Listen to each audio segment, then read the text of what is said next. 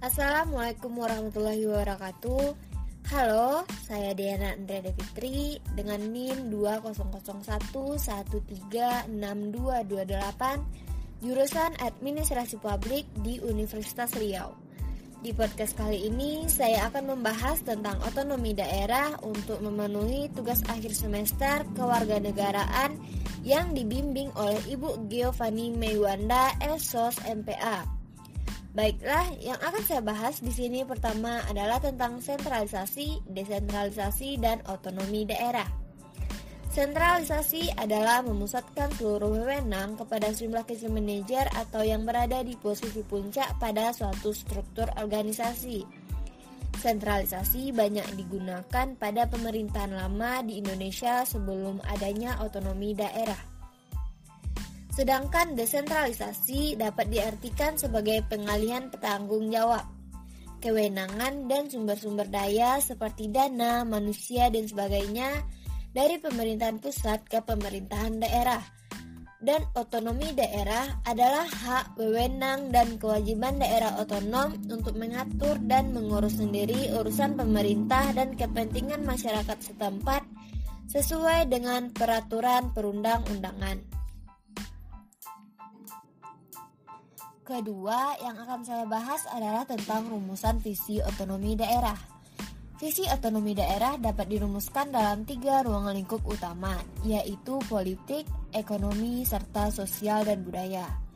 Di bidang politik, pelaksanaan otonomi harus dipahami sebagai proses untuk membuka ruang bagi lahirnya kepala pemerintah daerah yang dipilih secara demokratis memungkinkan berlangsungnya penyelenggaraan pemerintah yang responsif terhadap kepentingan masyarakat luas dan memelihara sesuatu mekanisme pengambilan keputusan yang taat pada asas pertanggungjawaban publik.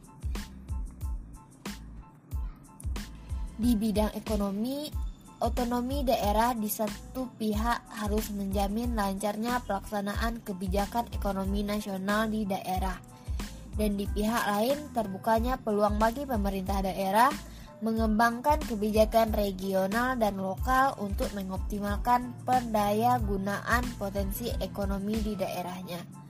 Dalam konteks ini, otonomi daerah akan memungkinkan lahirnya berbagai prakarsa pemerintah daerah untuk menawarkan fasilitas investasi, memudahkan proses perizinan usaha, dan membangun berbagai infrastruktur yang menunjang perputaran ekonomi di daerahnya. Dengan demikian, otonomi daerah akan membawa masyarakat ke tingkat kesejahteraan yang lebih tinggi dari waktu ke waktu. Dan di bidang sosial budaya, otonomi daerah harus dikelola sebaik mungkin demi menciptakan harmoni sosial dan pada saat yang sama juga memelihara nilai-nilai lokal yang dipandang kondusif terhadap kemampuan masyarakat dalam merespon dinamika kehidupan di sekitarnya. Yang ketiga, saya akan membahas tentang prinsip sentralisasi dan otonomi daerah. Prinsip sentralisasi yang pertama adalah mempromosikan otonomi daerah dan yang kedua adalah perencanaan bottom up partisipasi penuh masyarakat dalam proses yang demokratis. Kemudian prinsip otonomi daerah. Yang pertama adalah prinsip otonomi seluas-luasnya, yang kedua prinsip ekonomi nyata, dan yang ketiga adalah prinsip otonomi yang bertanggung jawab. Yang keempat, saya akan membahas tentang sejarah otonomi daerah Indonesia. Sejarah otonomi daerah di Indonesia dimulai dari era kolonial. Pemerintahan Hindia Belanda sudah mengeluarkan peraturan mengenai otonomi daerah, yaitu peraturan tentang administrasi negara Hindia Belanda. Kemudian pada tahun 1903, Belanda mengeluarkan undang-undang desentralisasi yang memberi peluang dibentuknya satuan pemerintahan yang memiliki keuangan sendiri penyelenggaraan pemerintahan diserahkan kepada dewan di masing-masing daerah. Namun kenyataannya pemerintahan daerah hampir tidak memiliki kewenangan. Bahkan hanya setengah anggota dewan daerah yang diangkat dari daerah dan sebagian lainnya pejabat pemerintah. Dewan daerah hanya berhak membentuk peraturan setempat yang menyangkut hal-hal yang belum diatur oleh pemerintahan kolonial. Dewan daerah mendapatkan pengawasan sepenuhnya dari Gubernur Jenderal Hindia Belanda yang berkedudukan di Batavia.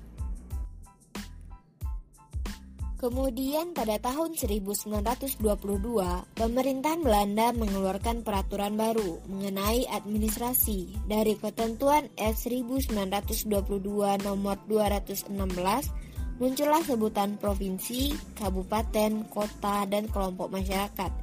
Sistem otonomi di era Belanda hanya untuk kepentingan penjajah saja. Yang kedua adalah era Jepang meski hanya dalam waktu tiga setengah tahun dari 1941 sampai 1945 ternyata pemerintahan Jepang banyak melakukan perubahan yang cukup fundamental. Pembagian daerah pada masa Jepang jauh lebih terperinci ketimbang pembagian di era Belanda. Awal mula masuk ke Indonesia, Jepang membagi daerah bekas jajahan Belanda menjadi tiga wilayah kekuasaan, Wilayah tersebut yaitu Sumatera di Bukit Tinggi, Jawa dan Madura dengan kedudukan di Jakarta, serta wilayah timur seperti Sulawesi, Kalimantan, Sunda Kecil, dan Maluku di Jawa.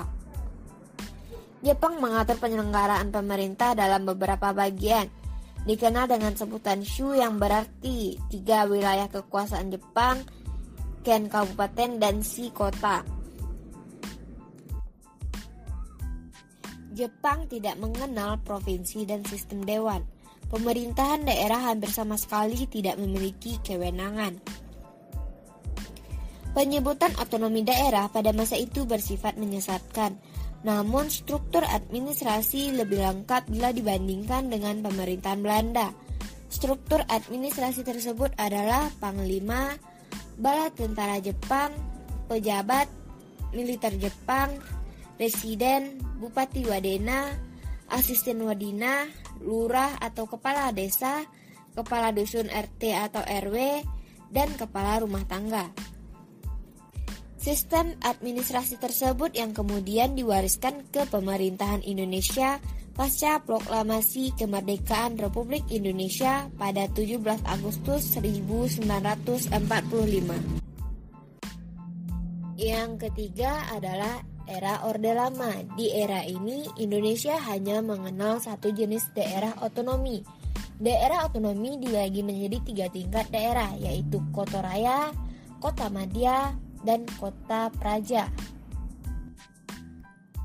Dan yang keempat adalah era Orde Baru. Dalam era ini dikenal tiga jenis pengawasan, yaitu pengawasan preventif, pengawasan represif, dan pengawasan umum. Era awal reformasi, pemerintahan telah mengeluarkan dua kebijakan tentang otonomi daerah, yaitu Undang-Undang Nomor 22 Tahun 1999 dan Undang-Undang Nomor 25 Tahun 1999. Dalam perkembangannya, kebijakan otonomi melalui undang-undang tersebut dinilai baik dari segi kebijakan maupun implementasinya Otonomi daerah di era reformasi menjadi jawaban dari persoalan otonomi daerah. Di era Orde Baru seperti masalah desentralisasi politik, desentralisasi administrasi, dan desentralisasi ekonomi. Dan yang terakhir saya akan membahas tentang pembagian kewenangan antara pemerintahan pusat dan pemerintahan daerah dalam konteks otonomi daerah. Yang pertama adalah prinsip dasar pelimpahan kewenangan pusat dan daerah yaitu konsep dasar desentralisasi dan pengaturan tentang otonomi daerah. Yang kedua adalah kewenangan pemerintah pusat dan daerah, yaitu konflik kewenangan dan harmonisasi kewenangan. Baiklah, sekian dari saya. Jika ada kesalahan, saya minta maaf. Dan terima kasih sudah mendengarkan podcast ini. Assalamualaikum warahmatullahi wabarakatuh.